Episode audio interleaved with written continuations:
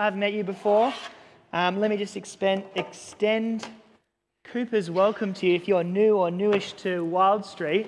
So good that you're here. If you came at Easter and you're back again, we love having you here. We love having people check out who Jesus is and kind of join with us on a Sunday. Uh, let me just get set up.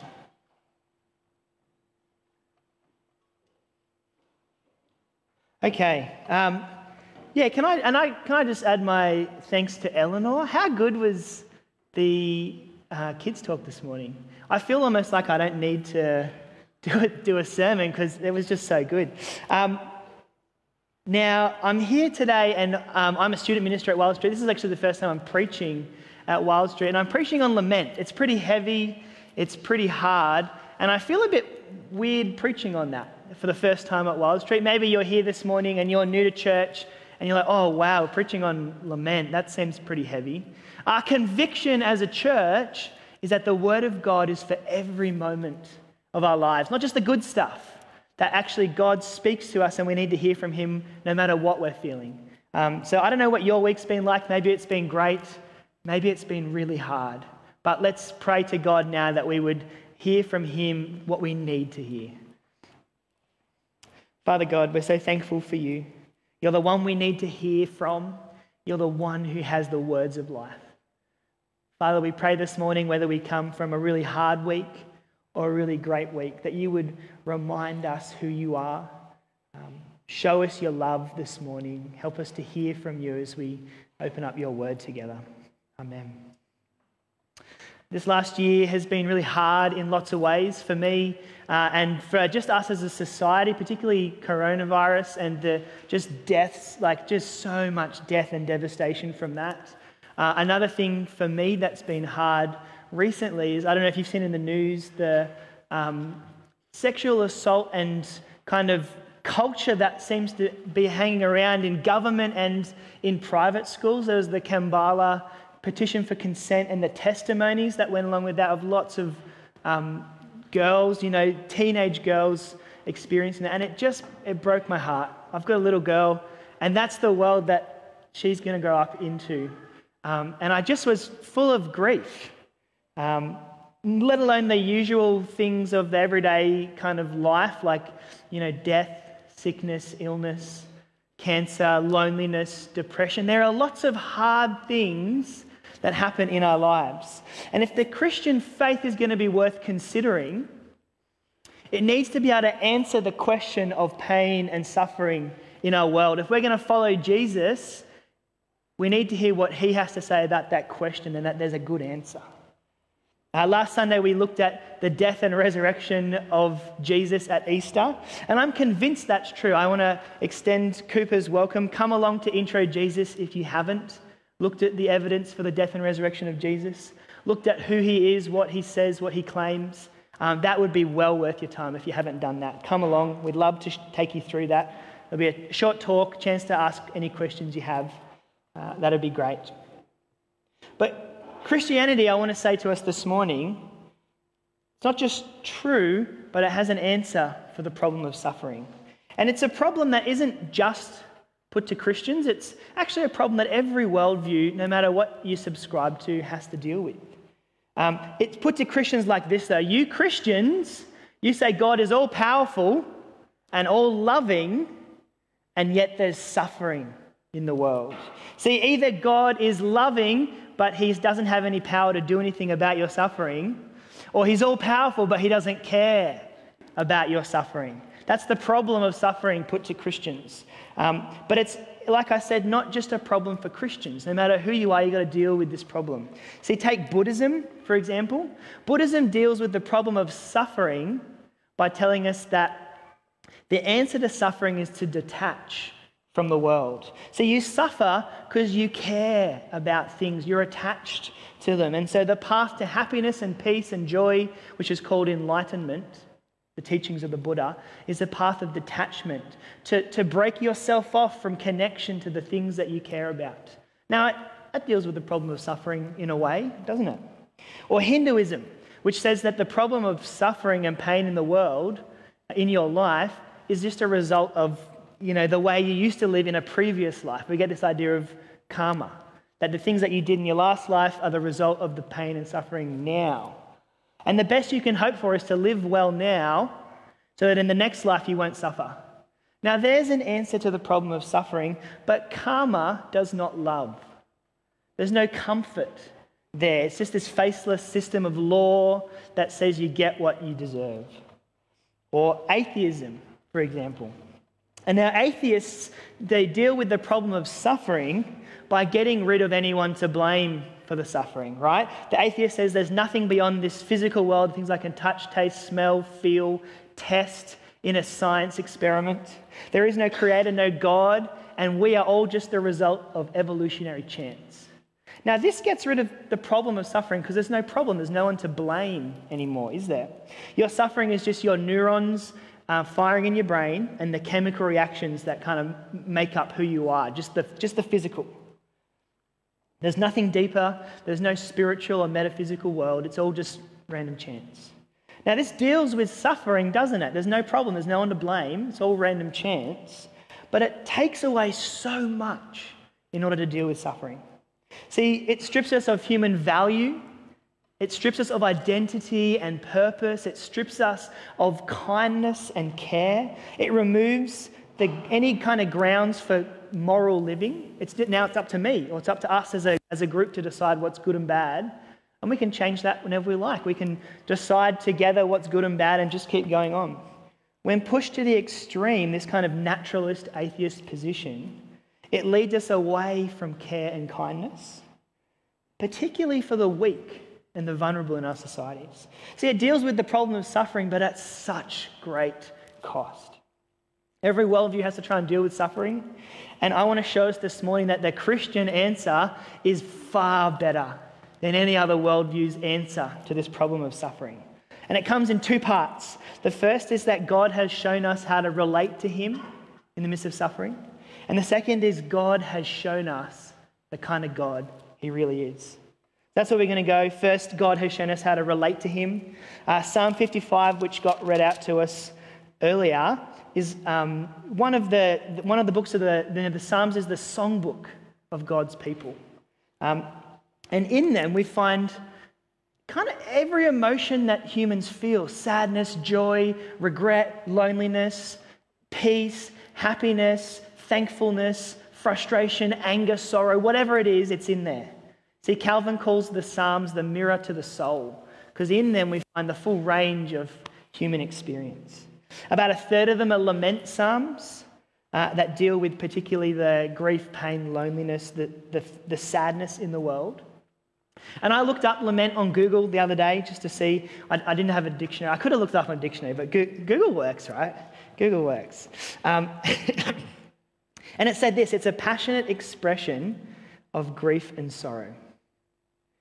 But that's not what lament actually is. See, all of us feel grief and sorrow. What's the first thing that each of us does when we enter into this world as a baby? We cry. It's the first thing every person does. To cry is human. No one has to learn that. You're not taught to feel grief and sorrow in the world. But lament is a practice of faith, because every lament is a prayer. One pastor, Mark Vrogop, he puts it like this. He says, "Lament is the honest cry of a hurting heart, wrestling with the paradox of pain and the promise of God's goodness." See, there he picks up the problem of suffering, um, pain in the midst of God's love and goodness. See, to cry is human, but to lament is Christian, because lament takes us on a pathway from grief to trust. And kind of as we look at the Psalms, we're going to look at Psalm fifty-five in a second, but throughout all of the lament Psalms, there are four key movements to this lament. There's um, turning to God. The psalmists turn to God. They address him. They, they, they turn to him. Second, they complain to God. They share their suffering, their feelings, their emotions with God. Thirdly, they ask of God to act in the world. And fourthly, they trust him and they praise him. They, they turn over their experience to God and trust. So if you haven't got um, your Bible open, can I encourage you to get Psalm fifty-five open and in front of you. You're going to work through it now. This is a psalm written by David, God's chosen king. We don't know exactly when this psalm was written. Some people say it was in the period after he'd been anointed God's king, but while Saul was still on the throne. And so there's kind of all, um, lots of betrayal, and you can, you can pick that up in the Bible um, in one, two Samuel later on. Um, but we're going to look at this calm, we're going to look at this psalm and see what a Christian answer to suffering is. So have it open, Psalm fifty-five. First, David turns to God. Pick it up with me in verse one. He says, "Give ear to my prayer, O God, and hide not yourself from my plea for mercy. Attend to me and answer me." He's saying, God, can you hear me? I need an answer from you right now. See, David refuses to believe the lie that because things aren't right in the world, that God's not there. He turns to God in suffering, and it's a great demonstration of faith, isn't it? He turns to the one who has the ability to do something about his pain. If you're new to Christianity, if you came along uh, at Easter and you're back again, maybe you're thinking, I need to kind of get my life together before I can turn to God. I need to clean up my act a bit before I can turn to God. But David shows us here that there is no moment when it's not appropriate to turn to God. In everything in life, no matter what you're feeling, grief, loneliness, hurt, pain, turning to God is always the best move. See, we don't get an answer in the Psalms or in David's life or in the Bible in general exactly why we suffer. We do know that because of sin, because as a humanity we've rejected God's rule and we want to um, make ourselves the boss. We don't want to listen to God. That because of that our world is broken, there's suffering, people are selfish. We do know that much. But David never gets an answer to why he suffers. We look at his life and we see that God uses the suffering in his life to teach him to, to come back to God and turn away from idols and to depend on God's strength, not his own. See, C S Lewis, he says this about pain. He says, "We can ignore even pleasure, but pain insists upon being attended to. God whispers to us in our pleasures, speaks in our conscience, but shouts in our pains. It's his megaphone to rouse a deaf world." See, like in David's life, pain in our lives insists on being attended to. It's, it's God's megaphone in the world, in a sense. And so when suffering and hardship come your way, whether you trust Jesus or whether you don't even know who he is and you're looking for answers, God is there in the midst of it, reaching out to you, pleading to you to turn to him. That's the first movement of lament, it's turning to God. The second one is complaint, to bring our emotions, feelings, and suffering to God. So pick it up with me in verse two, where we left off. He says, "I am restless in my complaint and I moan, because of the noise of the enemy, because of the oppression of the wicked. For they drop trouble upon me, and in anger they bear a grudge against me. My heart is in anguish within me, the terrors of death have fallen upon me. Fear and trembling come upon me, and horror overwhelms me." David doesn't hold back here, does he? He's full of anguish, fear and trembling, overwhelmed by horror. So much so that he wishes he could just fly away like a dove, just escape the pain that he's feeling. Do you ever feel like that? Do you ever feel these deep, dark kind of pains and hurts in your life? Do you ever want to just, in the face of pain and suffering, just tap out? Just try and escape it. Just try and numb the pain. Just put it to the side. See, in the face of hard, hardness and suffering, rather than just tapping out, which doesn't actually solve anything or work through anything, take it to God. Take it to the one who hears you, who you can talk to. That's what David does here. See, David complains because his enemies are all around him in nine to eleven. There's violence and strife, oppression and fraud. But the heart of his complaint in this psalm is in verse twelve. Pick it up with me. He says, "For it is not an enemy who taunts me that I could bear it. It is not an adversary who deals insolently with me that I could hide from him. But it is you, a man, my equal, my companion, my familiar friend. We used to take sweet counsel together. Within God's house, we walked in the throng." See, David's been betrayed by a close friend, someone that he took counsel with, that he walked through life with. Have you ever experienced that in your life? remember a time in my life a few years ago, I asked a friend not to share some sensitive information and found out later that he did and had told others and that they'd found out. And it just, just it hit me in the gut. It was physical what I felt, not just emotional. It was just this punch in the gut. And for years afterwards, I found it hard to know how to relate to that friend. I just had this just so such a strong emotional response. It was almost physical. Have you experienced something like that? See, even in the midst of that kind of deep grief, David models this no-holds-barred sharing with God. He shares his frustrations and, and shows us that there's nothing out of bounds. There's nothing too deep or heavy for God to hear. See, if you've got, you know, in your relationships that you have in your friendships, you might hold back from sharing your suffering because you don't want to bring your friend, your partner, that person down, right? You might not, not always share all of it, but God's not like that. You can bring everything that you're feeling to God and let him know he wants you to do that. See, the heart of complaint is to say to God that things aren't as they should be. God, I know you're in control, but it sure doesn't feel like it right now. God, I know you love me, but I can't see why you've done what you did in the world. I don't know what you're doing, God.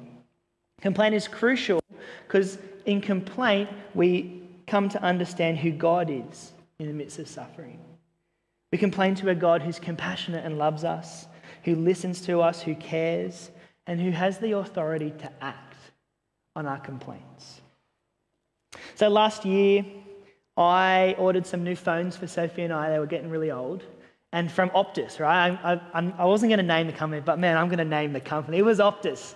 It was Optus. And Sophie's phone arrived after two weeks, and mine didn't come. And I called up and I said, hey, where's my phone? They said, it's on the way, it's coming. You know, a few more days pass and I call up, where's my phone? Oh, there's some problems with delivery, it'll come. Uh, next week, I called up again, still no phone. And they put me through to like customer service now, not sales, and customer service. I had a ticket and they, you know, talked me through it and said, it's on the way. Another week and my phone still hadn't come. And they put me through to like a, a rep. They get like a customer service rep who's going to handle your complaint. And this went on for weeks and actually months. And after three months, I had to drive down to Wollongong to get my phone because Optus just couldn't get it for me. God is not like the Optus customer service department, right? When, when you complain to him, he's the one that has power to act in the world. He's the one that cares and listens. He won't pass you off to someone else, so I'd be unable to deal with it. God has the authority to act on our complaints. And so lament, we don't just complain to God, we ask him to act in the world. Pick up with me in verse sixteen. David says, but I call to God and the Lord will save me. Evening and morning and at noon I utter my complaint and moan, and he hears my voice. He redeems my soul in safety from the battle that I wage, for many are arrayed against me. See, David here, he asks God to act. He utters his complaint and knows that God hears him. He asks God to save his soul, to keep him safe, to humble those that don't fear God. See, there are a few things that make a person want to pray, like suffering, like going through hard times. Maybe that's been your experience. Maybe you're here this morning checking out church and the things of Christianity because you're looking for answers.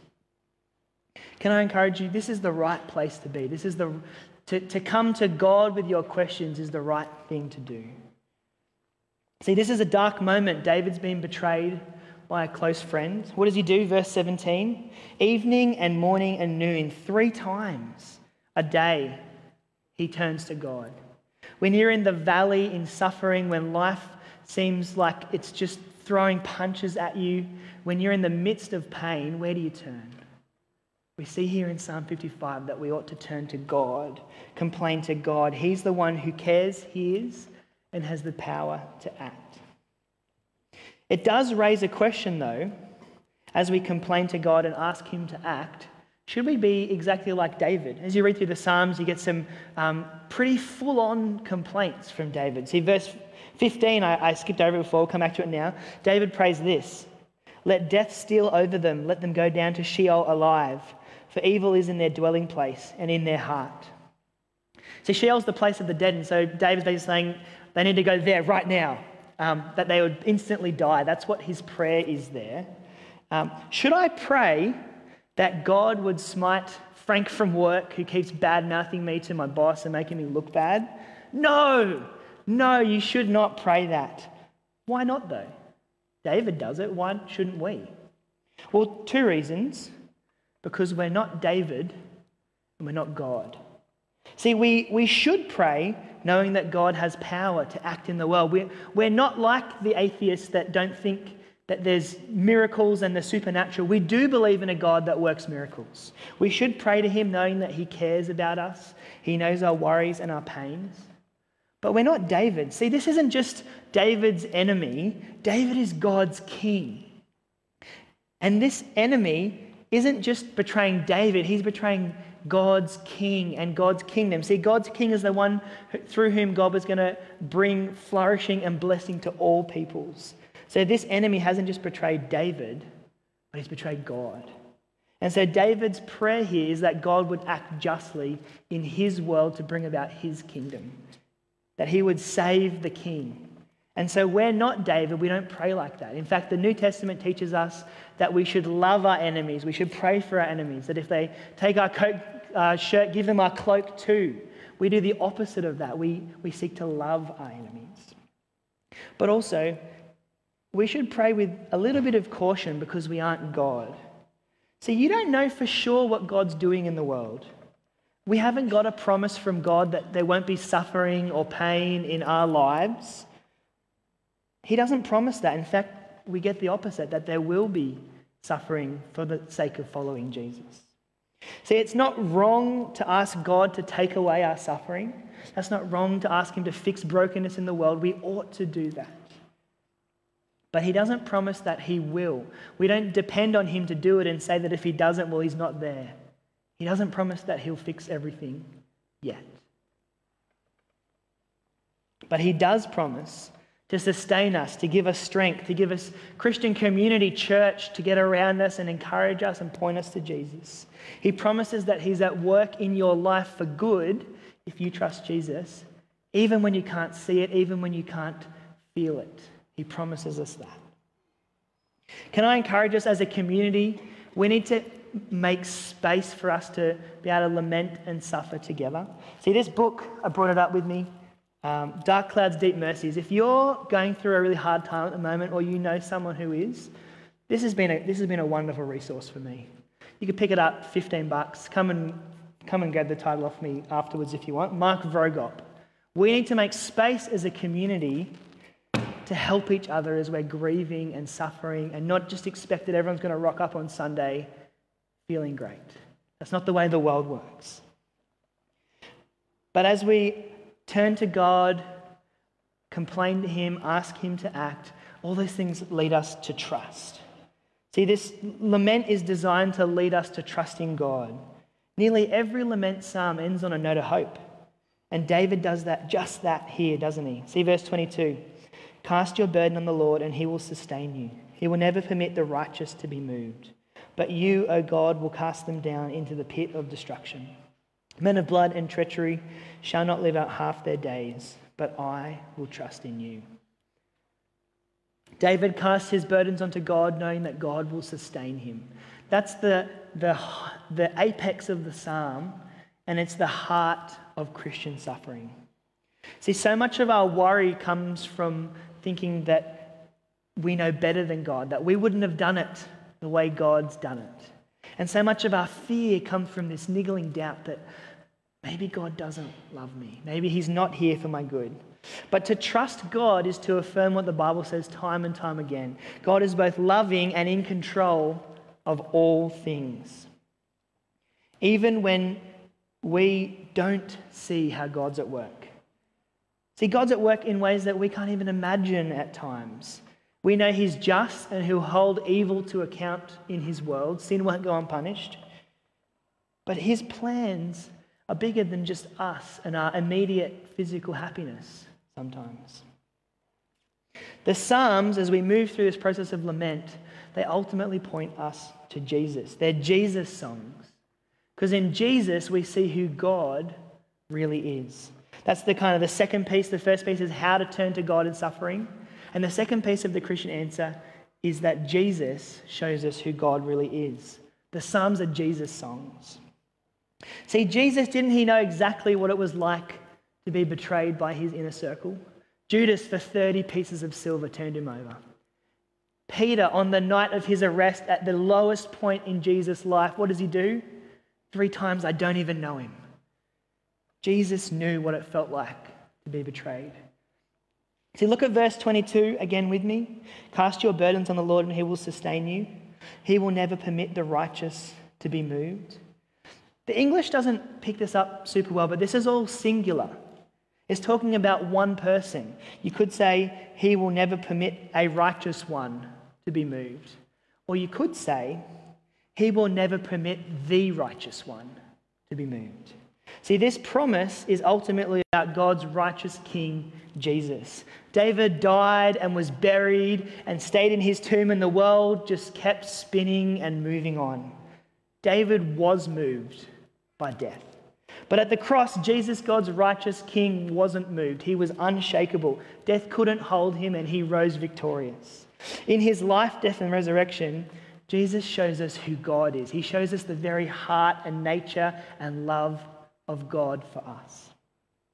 See, a God who loves from a distance is no comfort when we're going through suffering, when we experience pain. We don't need a God who speaks of love and doesn't act, who sees our grief but doesn't know anything of it.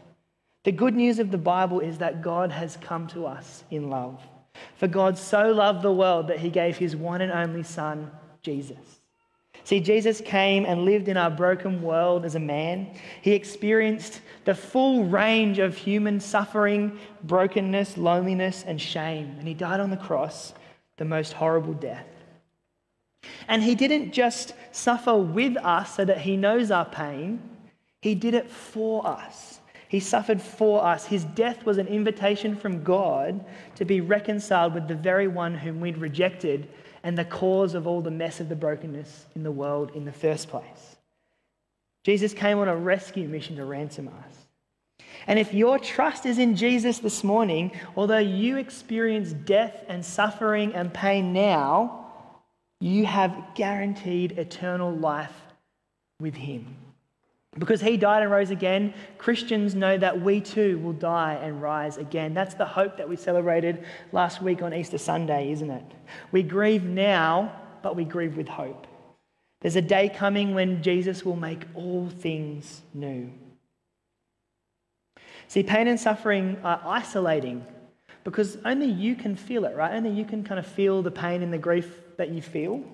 But this psalm reminds us that we're not alone. In Jesus, God took on flesh and suffered alongside us, with us and for us, in our place. It begs the question then, if Jesus has done that and he's going to make all things new, why keep this broken world full of suffering going? Why not just end it now? It's not because God's unmoved by your pain. Remember what he did for us in Jesus. He went to the most extreme end that he could. He's moved. He loves us. So why keep it going? God keeps it going out of love for those that don't yet know Jesus, who haven't found the wonderful life-giving hope in him. See, God holds the door open just a moment longer and says, there are more people to come through to know and experience the love of Jesus and the hope of eternity. And he says to us who trust him and have our faith in him now, he says, in the midst of pain and suffering and brokenness, trust me, hold on to me, look at the cross and know how much I love you. If you haven't put your trust in Jesus, friends, this morning, it's time. God won't wait forever. Maybe you're here because you've been suffering and looking for answers. Maybe you're just here checking out church. God isn't going to wait forever. There is a time when that door will close and God is reaching out to you through his Son, Jesus. See, I decided to preach this sermon on lament maybe three months ago. I was talking to Rod and I said, hey, I'd love to do some psalms. Can I do one on lament, one on praise? So I'm going to do praise next week. But in God's sovereignty, these last few weeks for me have been full of grief and lament. See, last Saturday we held the memorial for some of our closest friends' little baby boy. Little Levi had a bunch of heart complications, and after he was born, he just declined to a point where they couldn't operate on him, and his family showered him with love for four days, and then he went to be with Jesus. Seeing them talk about their love for him at the memorial, it was heartbreaking. And they, and as they walked out holding this tiny little white coffin, it was just devastating. Where's God in the midst of that kind of suffering? But I met up with my friend before the memorial, and I'll never forget what he said to me. The last thing that he said to his little boy before he passed away was this: "See you again soon." See, in light of eternity with God, pain and suffering in this world doesn't seem like such a long time. In light of the future hope of all things made new, we can hold on in this world in the midst of pain and suffering. First Peter five captures up exactly this thought. They come up on the screen. He says in verse six, "Humble yourselves therefore under the mighty hand of God, so that at the proper time he may exalt you, casting all your anxieties on him because he cares for you." See how Peter uses the language of Psalm fifty-five here?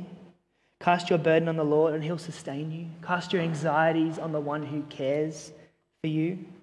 And then down into verse ten, he says, "After you have suffered a little while, the God of grace, who has called you to his eternal glory in Christ, will himself restore, confirm, strengthen, and establish you.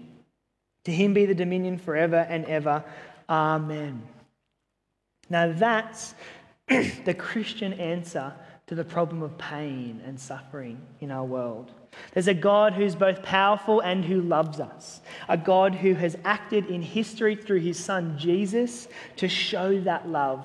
A God who's not distant but near. A God who has secured for those whose faith is in Jesus eternity with him. Eternity where he'll do away with all pain and brokenness and suffering and sin, where he'll make all things new. There'll be no more tears there, no more crying. A God who says, "Trust me, hold on to me while you wait. Turn to me, lament to me while you wait for that future hope." See, Jesus is God's righteous, unshakable King, who shows us the very heart of God. And we can trust him. We can look back at the cross in the midst of suffering and know God's love for us. We can look forward to heaven and know that God has done something about pain in the world and that we don't have that much longer to wait. We can use the words of these Psalms to move from grief to glory, from pain to praise. Can I encourage you, if you're going through something hard at the moment, pick up the Psalms, have a read of them, pray to God using this um, format of lament, of turn, complain, ask, and trust. Take your grief and use it to grow your trust in God. I'm going to pray that God would help us to do that as a community.